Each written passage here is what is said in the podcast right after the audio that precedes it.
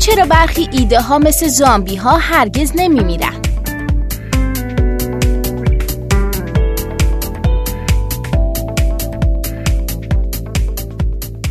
غربی ها چای رو واسه نابودی مسلمانان به ایران وارد کردن. محمد علی کلی رو به بیماری پارکینسون مبتلا کردن تا دیگه نتونه حرف بزنه.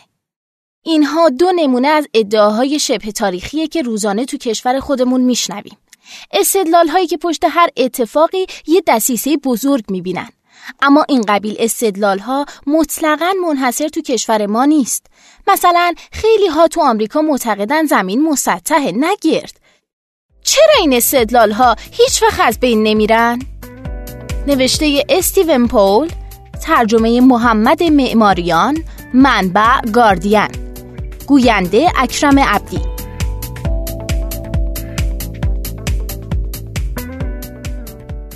تو ژانویه 2006 رپر معروف B.o.B از تریبون توییتر استفاده کرد تا به هواداراش بگه که زمین مسطحه. تعبیر زمین مسطح حال خیلی‌ها رو میگیره، ولی نمیشه این همه شواهد و دید و نفهمید. پس کی میخواید بزرگ شید؟ تو ادامه ماجرا نیل دگراس تایسن، استاد فیزیک نجومی، به گفتگو پیوست. دوستانه تلاش‌های ابلهانه B.o.B برای اثبات کروی نبودن زمین رو اصلاح کرد و تو خاتمه با تشکری کنایه‌دار نوشت: با اینکه استدلالات 5 قرن عقب موندن، ولی هنوز هممون میتونیم از موسیقی لذت ببریم. به واقع اون حرف بیشتر از 5 قرن عقب مونده بود. برخلاف اونچه اکثراً میشنویم، مردم پیش از سفر دریایی کریستوف کلمب به آمریکا هم میدونستن که زمین مسطح نیست. تو یونان باستان، 2 فیلسوف مشهور، فیثاغورس و پارمنیدس، دریافته بودند که زمین کروی شکله. ارسطو اشاره کرده بود که تو آسمون مصر و قبرس میتونید ستاره هایی رو ببینید که تو ارزهای جغرافی بالاتر قابل مشاهده نیستن و زمین هنگام خسوف سایه‌ای منحنی شکل روی ماه میندازه. اون با این منطق درخشان نتیجه گرفته بود که زمین باید مدور باشه. ماجرای زمین مسطح به عنوان نگاهی مضحک مختومه شده بود تا همین اواخر که جریان به ظاهر جدی مسطح پنداران زمین تو اینترنت دوباره سر و کلش پیدا شد. یه فرد آمریکایی به نام مارک سارجنت که سابقاً کاربر حرفه‌ای بازی‌های ویدیویی و مشاور نرم افزار بوده، با سلسله ویدیوهای سرنخ‌های مسطح بودن زمین تو یوتیوب میلیون‌ها بازدید به خودش جلب کرد. وبسایت اون هشدار میداد که شما در نظامی غول‌پیکر و محصور زندگی میکنید. جامعه مسطح پنداران زمین زنده و سرپاست و وبسایت پر رونق داره. اما قصه چیه؟ برخی ایده ها هوشمندانه بروز شدن یا برای دوران مدرن تغییر کاربری دادن و احیای اونها موجه به نظر میاد. از طرف دیگه برخی ایده های متعلق به گذشته از بیخوبان خطا هستند. اینها رو باید به حال خودشون رها کرد تا بپوسن. این ایده ها اگه دوباره سر و کلشون پیدا بشه، انگار مرده متحرکن که لنگ لنگان راه میرن. باید به اونا بگیم زامبی. شاید تلاش کنید اونا رو بکشید، ولی نمیمیرن. وجودشون معمای دشواریه که پیشفرض‌های متداولمون درباره سازوکار بازار ایده ها رو به چالش میکشه. تعبیر بازار ایده ها در اصل برای دفاع از آزادی بیان ابدا شد. همونطور که فروشندگان و مشتریان میتونستن اقلام خودشون رو آزادانه توی بازار خرید و فروش کنن، آزادی بیان هم ضامن اون بود که مردم آزادانه ایده هاشون رو مبادله کنن، آزمایش کنن و ببینن کدوم ایده بهتر از آب در میاد. همونطور که کالاهای مصرفی خوب موفق میشن و بعدها شکست میخورن، تو بازار ایده ها هم حقیقت بالاخره پیروز میشه و خطا و نادرستی از میون میره. این فرض که برای پیشرفت فهممون باید ایده ها با هم رقابت کنن، مطمئناً قدری حقیقت داره. اما باور به این که بهترین ایده ها همواره موفق میشن، مثل این میمونه که باور کنیم بازارهای مالی غیرقابل کنترل همیشه بهترین ثمرات اقتصادی رو به دنبال دارن. کریستیان لاگارد، رئیس صندوق بین المللی پول، این باور رایج رو تو اجلاس داووس مختصر و مفید بیان کرد. بازار در نهایت همه چیز رو منظم و مرتب میکنه. اما تا ما منتظر اون نهایت هستیم شاید چیزهای بسیار بدی رخ بده. زامبی ها تو بازار فیزیکی به وجود نمیان. مثلا به دنیای فناوری نگاه کنید. هیچ کس دیگه دوربینای بتامکس نمیخره چون اون فناوری منسوخ شده و شانس بازگشت هم نداره. علت این که برخی فناوری‌های قدیمی مثل ماشین تحریر یا پیانوی آکوستیک هنوز کاربرد دارن اونه که بنا به ترجیحات کاربراشون هنوز منسوخ نشدن. پس زامبی‌هایی مثل مسطح پنداری زمین نباید تو بازار ایده‌ها دیده شن، اما اونها هنوز زندن. چطور ممکنه؟ سرنخی از پاسخ رو میتونیم تو علم اقتصاد پیدا کنیم. گویا بازار ایده‌های اقتصادی نیز آلوده به زامبی هاست. پس از وقوع بحران مالی سال 2008، جان کویگن، اقتصاددان استرالیایی، کتابی روشنگر به نام اقتصاد زامبی منتشر کرد. توصیفی از اون نظریه‌هایی که هرچند به وضوح مردن و رخدادهای دنیای واقعی اونها رو باطل کردن، اما همچنان لنگ لنگان تکان می‌خورن. یکی از نمونه ها فرضیه بدنام بازارهای کاراست که فر بهترین روایت اون میگه بازارهای مالی بهترین راهنما برای ارزش‌گذاری دارایی‌های اقتصادی و در نتیجه تصمیم‌گیری درباره سرمایه‌گذاری و تولید هستند. به نظر کویگن این فرض اصلاً ممکن نیست درست باشه. نه تنها بحران جهانی سالهای 2007 و 2008 فرضیه بازارهای کارا رو رد کرد، بلکه به نظر کویگن عملاً همین فرضیه منجر به بروز اون بحران شد. این ایده توجیهگر و به واقع خواستار مقررات زدایی مالی، یعنی حذف کنترل‌ها از جریان‌های بین‌المللی سرمایه و توسعه عظیم بخش خدمات مالی بود. این تحولات بودند که در نهایت بحران مالی جهانی رو رقم زدند. با این حال، اگه ایده بدی به سود برخی گروه‌های متنفذ باشه، این امکانو داره که مثل زامبی‌ها دور و برمون بمونه. فرضیه بازارهای کارا از جهت مالی به سود بانکدارانیه که میخوان رها از قید مقررات معامله کنن. همین نکته درباره خصوصی سازی صنایع دولتی هم صادقه. این کار به ندرت به نفع شهروندان تموم میشه، اما ثروت بادآورده‌ای به جیب دستاندرکاران مستقیم این کار میریزه. بازار ایده ها اغلب اقتدار خودشون رو از تکرار به دست میارن. تکرار نه فقط در کارزارهای سیاسی که حتی توی علم هم اثرگذاره. به عنوان نمونه احتمالاً میدونید که هر بخش از زبان انسان به مزه خاصی حساسیت داره. شیرینی رو نوک زبون، شوری و ترشی رو کناره و تلخی رو انتهای زبون حس میکنه. لابد نقشه علمی زبان رو هم دیدین که این نکته رو نشون میده. این نقشه هم توی کتاب‌های آشپزی و هم در متون درسی پزشکی وجود داره. این یکی از یافته‌های بانمک و کمی شگفت‌آور علمه که هیچ کس اون رو زیر سوال نمیبره و البته چرند محضه. همونطور که استوارت فایرشتین، استاد برجسته زیستشناسی، توی کتاب خودش به نام جهل چگونه علم را پیش می‌راند توضیح داده، افسانه نقشه زبان به خاطر خطای ترجمه از یک کتاب درسی فیزیولوژی آلمانی تو سال 1901 به وجود اومده.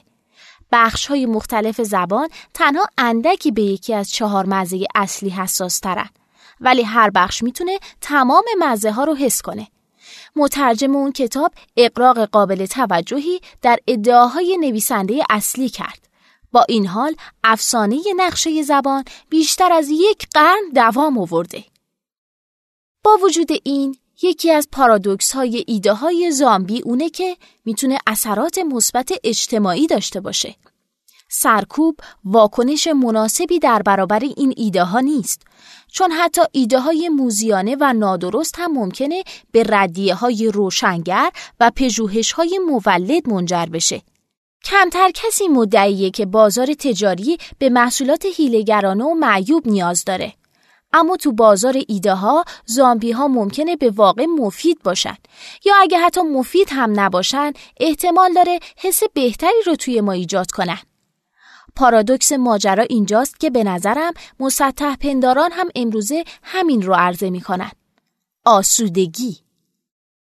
فلسفه زمین مسطح که امروزه دوباره جوونه زد و رپرها و ویدیوهای یوتیوب مبلغ اون شدن، صرفاً نسخه بازیافتی جهالت دوران پیشاعلمی نیست، بلکه مادر همه نظریه‌های توطئه است. این جریان میگه هر کی مدعی زمین گرده میخواد شما رو گول بزنه و توی جهل نگه داره.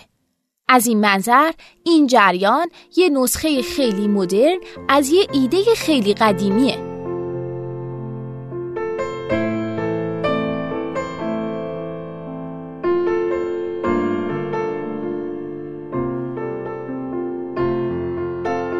ایده زمین مسطح مثل سایر نظریه‌های توطئه با یه مشت موارد به ظاهر ناهنجار به شما معرفی میشه.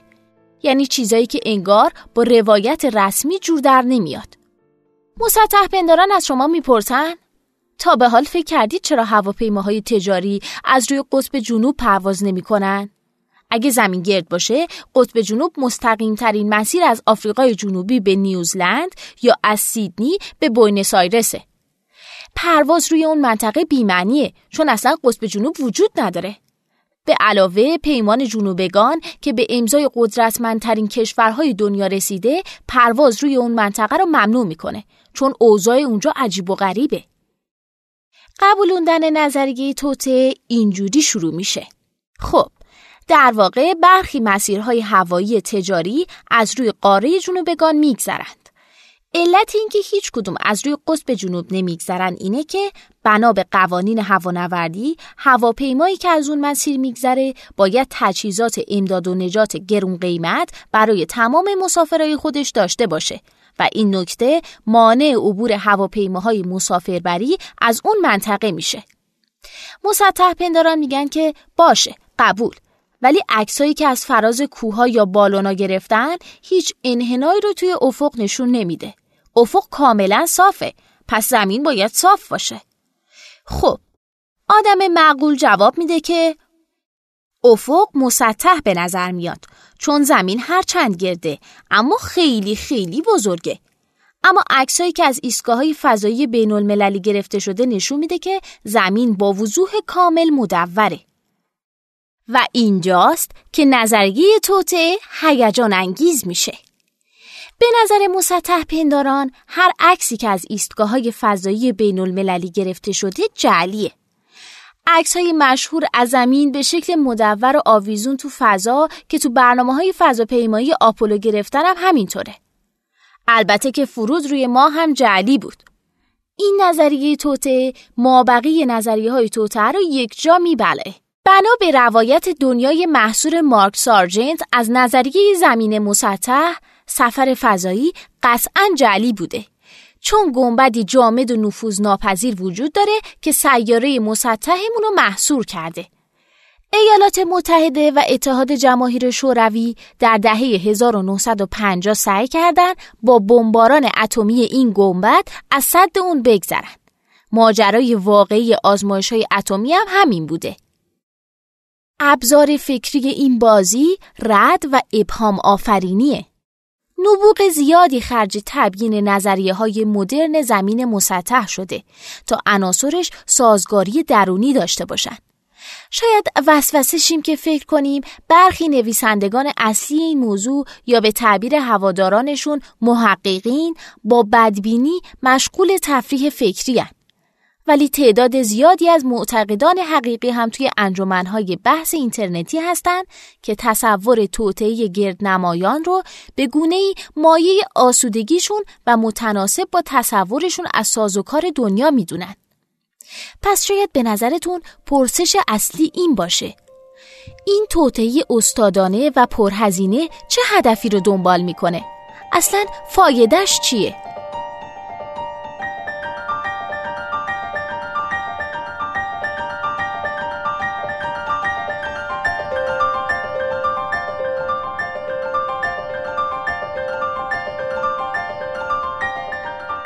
به نظرم ریشه میل به باور چنین چیزهایی یه جور خوشبینی دیوانه‌وار به قابلیت‌های بشره. قبول دارم که این یعنی نگاهی تیره و تار به ماهیت بشر، ولی تصور آژانس‌های سری با همچین اراده و قدرتی که میتونه تو چنین موضوع بزرگی کل مردم دنیا رو گول بزنه هیجان انگیزه. هواداران جدایی انگلیس از اتحادیه اروپا رو در نظر بگیرید. اونها تو روز همه پرسی به همدیگه هشدار میدادن که برگه رأی خودشون رو با خودکار پر کنن تا MI5 رأیشون رو پاک نکنه. حتی اونها هم هر چند ناخوشایند به سلطه تشکیلات جاسوسبازی بریتانیا افتخار میکردن. سارجنت توی وبسایتش اعتراف میکنه از اون موضوعایی که آدمای ساده لو باور میکنن چیزی نمونده بود که دربارش تحقیق کنم.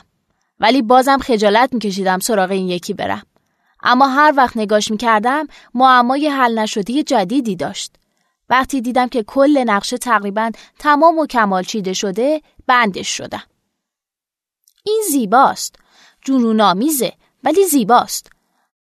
همونطور که نمونه مهلکتر فرقه ساینتولوژی هم نشون داده، پذیرفتن داستانهای علمی تخیلی به عنوان حقیقت بسیار وسوسه انگیزه، چون داستانا همیشه معقولتر از واقعیتن.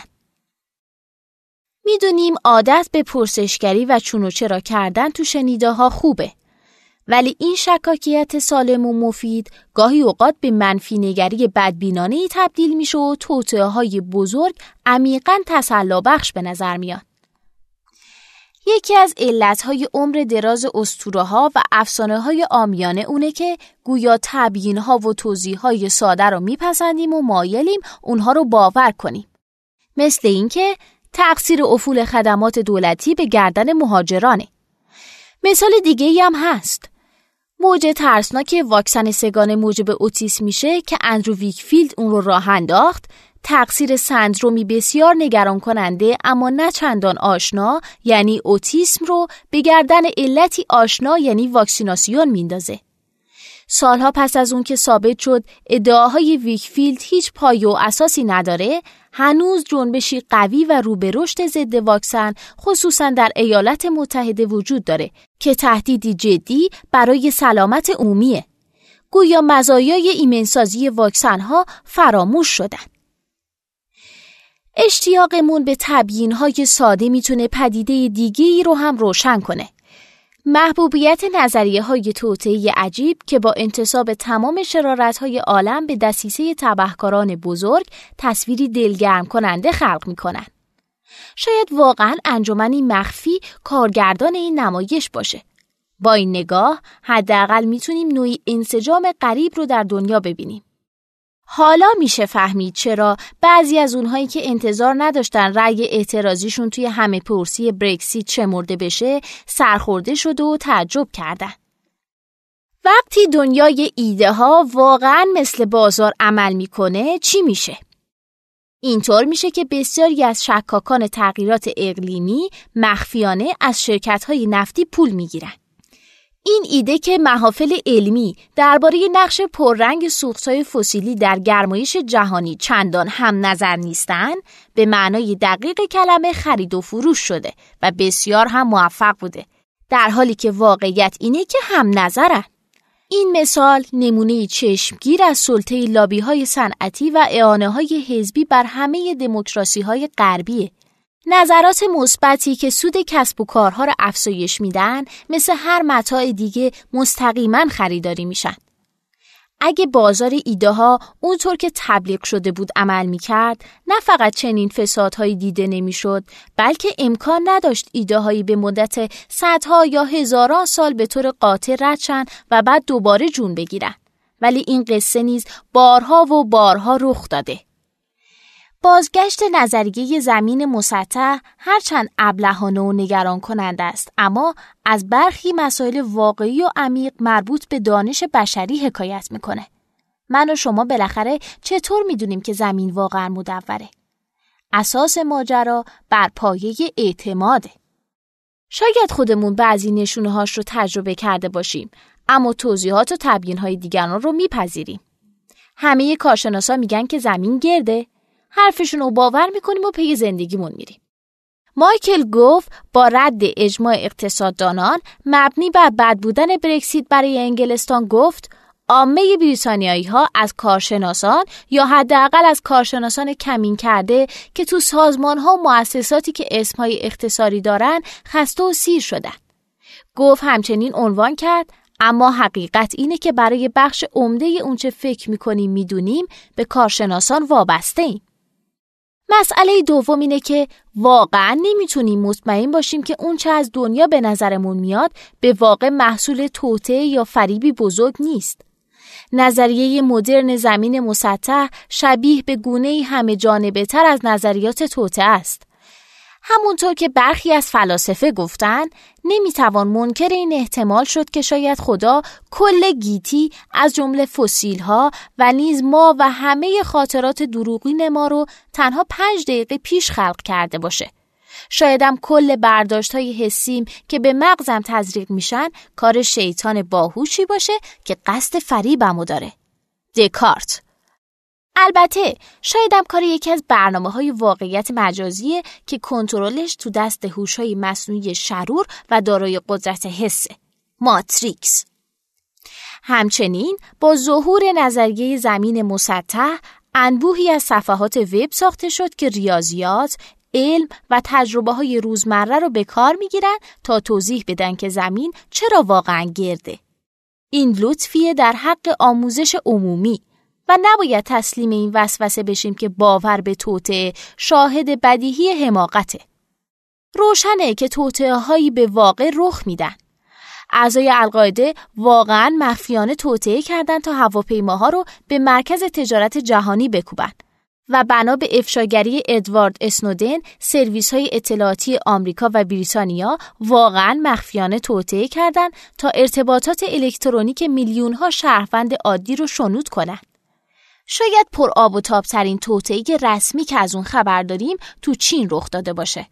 تو دهه 1960 که فهمیدن دروازه باستانی تیان آنمن با قدمت 500,000 ساله در حال فرو ریختنه، مخفیانه نسخه دقیقی از اون رو جز به جز جایگزینش کردن.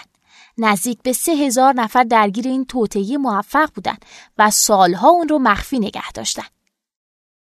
در واقع میتوان گفت زیربنای بسیاری از پژوهش‌های اندیشمندانه اینه. با احتیاط به پیشواز نظریه‌های توطئه رفتن. به تعبیر فرانک ویلچک فیزیکدان، دوران کودکی عاشق این ایده بودم که نیروهای بزرگ و معنای پنهان پشت ظاهر چیزها هستند.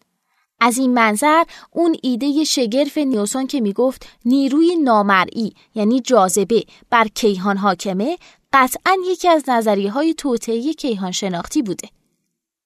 بله، بسیاری از نظریه‌های توطئه به واقع زامبیان، ولی این ایده که هرگز توطئه‌ای در کار نیستم خودش یه زامبیه. شاید فکر کنیم که تو بازار ایده‌های علمی اوضاع بهتره. در اونجا مجلات معتبر علمی معیارهای سختگیرانه نگارش دارن. لذا جلوی زامبی‌ها و دیگر شکست خورده‌های بازار گرفته میشه. ولی عجله نکنید. نقشه زبان به خاطر بیارید. گویا بازار ایده‌های علمی نیز بدون عیب و نقص نیست. جامعه علمی بر اساس نظام داوری همتایان کار میکنه. مقاله‌ای که تسلیم مجله میشه توسط سردبیر به صورت بینام برای چندین داور فرستاده میشه که کارشناسان اون حوزن و نظر سنجیده خودشون رو میگن که آیا اون مقاله ارزش انتشار داره یا به ویرایش و بازبینی میارزه یا نه. تو بریتانیا انجمن سلطنتی از سال 1832 داوری به این شیوه رو آغاز کرد. موانع ورود به مجله‌های خوب علوم طبیعی و انسانی موجب میشن که حداقل از لحاظ نظری انتشار فرضیه‌های مضحک و فاقد شواهد ممکن نباشه. ولی قرولندهای روزافزون در خود دنیای آکادمیک میگن که نظام داوری همتایان از مبنا مشکل داره. حتی میگن این نظام فعالانه ایده‌های جدید خوب رو سرکوب میکنه، اما اجازه ارزاندام به انبوهی از ایده‌های بد میده. مجله ساینتیفیک امریکن در سال 2011 گزارش داد نتایج مثبت دروغین یا اغراق شده در مطالعات علمی که از سد داوری همتایان گذشتند تو سالهای اخیر مثل نوعی بیماری همه‌گیر شایع شدند. نویسنده این مطلب یکی از استادان پزشکی به نام جان یوآنیدیس قبلا هم مقاله معروفی با این عنوان منتشر کرده بود. چرا اکثر یافته‌های پژوهشی منتشر شده غلطن؟ ایشان اشاره کرده که این مشکلات در تحقیقات بهداشت و سلامت حادترن، چرا که در اونجا تعارض منافع رخ میده. شرکت‌های بزرگ داروسازی بودجه مطالعات رو میدن. با وجود این در روانشناسی هم مشکل بزرگی وجود داره.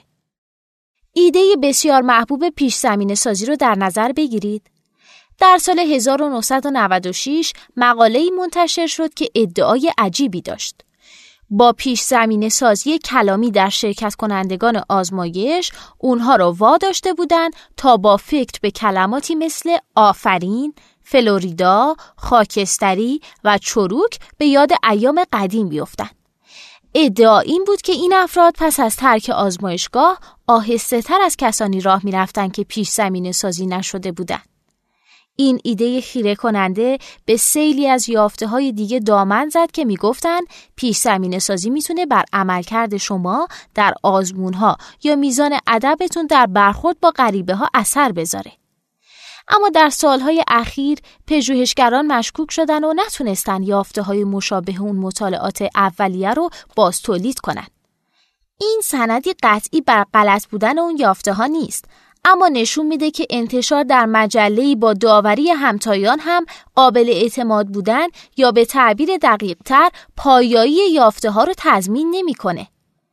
به گفته برخی افراد، روانشناسی همکنون دچار بحران تکرارپذیری یافته‌ها شده. این بحران به تعبیر دنیل کانمن خبر از وقوع آشفت بازار برای کل این حوزه علمی میده. آیا پیش زمینه سازی نیز در آینده در زمره ایده‌های زامبی به حساب خواهد اومد؟ خب، اکثر افراد بر این باورن که بعیده که همه این اثرات پیش زمینه سازی غلط باشن، چون اکنون طیف متنوعی از مطالعات درباره اونها صورت میگیره. مسئله جذابتر اون چیزی که دانشمندان به اون اعتبار روایی اکولوژیک میگن. وقتی از محیط ساده مصنوعی آزمایشگاه به وضع درهم و برهم و بی‌نظم زندگی واقعی میریم، آیا باز همین اثرات دیده میشن؟ این جنجال در حوزه روانشناسی نشون میده که شیوه درست کار علمی چیه؟ خود تصحیح‌گری. با این حال مشکلی مربوط به بازار ایده ها در اینجا وجود داره. مقالاتی که نتایج شگفت‌آور و از لحاظ اجتماعی درگیر کننده داشته باشند به تمام رسانه‌ها راه پیدا می‌کنند و به محض انتشار خیلی قبل‌تر از اون که چون و چرای ناخوشایند بر سرشون در بگیره به عنوان شواهد قاطع علمی تو کتاب‌های عامه‌پسند ترویج میشن. پس حداقل کاری که میتونیم بکنیم تصحیح لفظ‌هایی که به کار میبریم. به جای عبارت محبوب مطالعات نشون میدهند بگیم مطالعات پیشنهاد میدن یا مطالعات اشاره میکنن. بالاخره نشون دادن قویاً به اثبات دلالت میکنه، ولی اثبات در خارج از حوزه ریاضیات محض اتفاقی بسیار نادره. همیشه امکان تجدید نظر تو مطالعات وجود داره. بخشی از قوت مطالعات هم دقیقاً به همین خاطره. تو مدت تحقیق برای این موضوع با تقریباً هر پژوهشگر دانشگاهی که صحبت می‌کردم میگفت نظام واسط میون پژوهش و انتشار خدشه‌ها و ایرادهای جدی داره. بخشی از اون به خاطر فرهنگ یا مقاله منتشر کن یا بمیره که دانشگاهیان رو به خاطر کمیت کارشون پاداش میده و نه کیفیت کارشون. بخشی از اون هم به خاطر مسئله سوگیری انتشاره.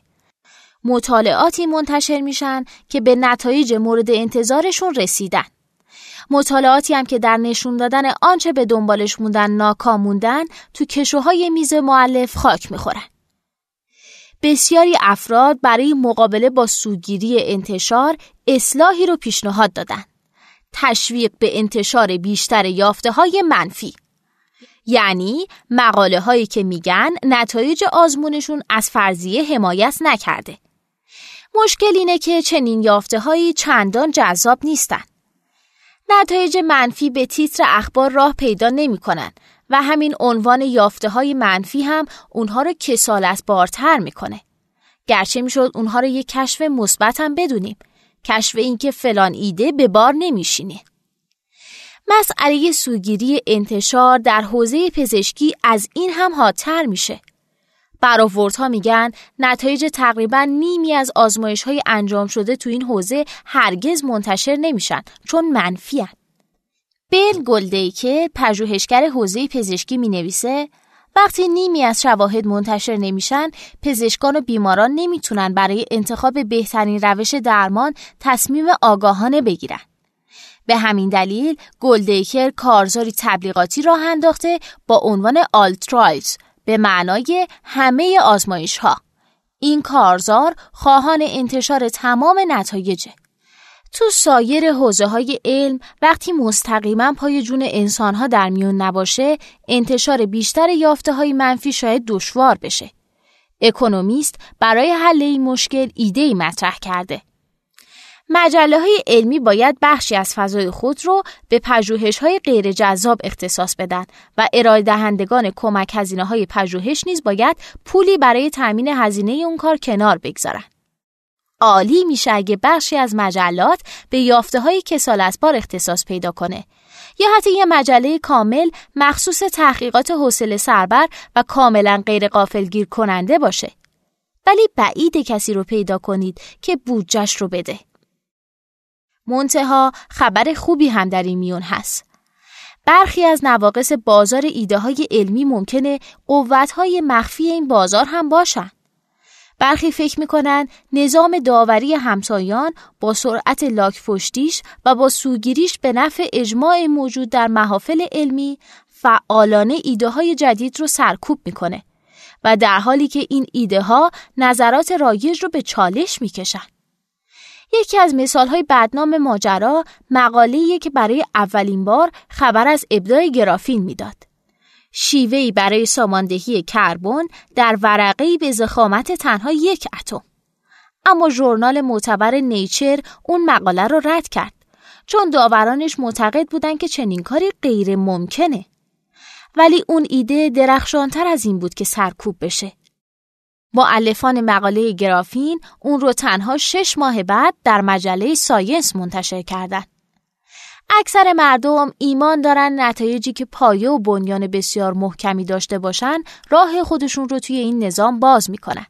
ولی این نکته نیز درسته که چنین کاری لابد دشوار خواهد بود. اگر این بازار سیالتر و کاراتر بود، بهمنی از مزخرفات مبتنی بر گمانه‌زنی روی سرمون آوار میشد. در اقلیم دانش‌پژوهان و اندیشمندان، حتی رفتار بازدارنده یا تهاجمی در رد یافته‌های جدید نیز جایگاهی حیاتی داره. علم اگر مشتاقانه به استقبال هر ایده پرآب و رنگ جدید می‌رفت، نمی‌تونست چنین ابزار استوار و محکمی برای پژوهش‌ها و کاوش‌ها در دنیا بشه. علم ناچار چهره‌ای عبوس به خودش بگیره و بگه من رو تحت تأثیر قرار بده. ایده های بزرگ شاید با مقاومت فراوان ولی لازم مواجه بشن و خیلی طول بکشه تا توجه ها رو جلب کنن. ما هم نمیخوایم موضوع عوض شه. پس عملکرد بازار ایده ها از جهات متعدد به اون شکل نیست که تبلیغ میکنن. این بازار کارا نیست. سقوط ها، ناکامی هاش مکررن و اغلب محصولات خطرناکی بیرون میده که مایه غافلگیری و هراس فراگیر میشن. باید در این باورمون تجدید نظر کنیم که بهترین ایده ها لاجرم بالاخره در صدر می نشینن. این باور نیز یکی از ایده های زامبیه که پایه های منافع جدی برخی رو مستحکم تر می کنه. اما ایده های زامبی هم مفیدن اگه انگیزه‌ای برای طرح ردیه های جدی و قدرتمندی بشن که پیش برنده آموزش عمومیه. بله، شاید تأسف بخوریم که مردم سراغ گذشته میرن تا نظریه قدیمی مثل مسطح پنداری زمین رو زنده کنن که به واقع باید مرده میموند. اما برخی توطئه ها واقعیت دارن و علم همواره درگیر پرده برداری از اون قدرت های پنهانی است که در پس آنچه میبینیم نشستن. تجدید حیات ایده های زامبی و همینطور طرد لجوجانه ایده های نوع نوید بخش هر دو میتونن سازوکارهای مهمی برای پیشبرد دانش و فهم بشر باشن. اگه شما هم یه ایده دارید که میخواید اونو با بقیه به اشتراک بذارید، کافیه یه پادکست بسازید و اونو توی سایت شنوتو منتشر کنید. شاید همین ایده ساده شما واسه خیلیا جذاب و مفید باشه.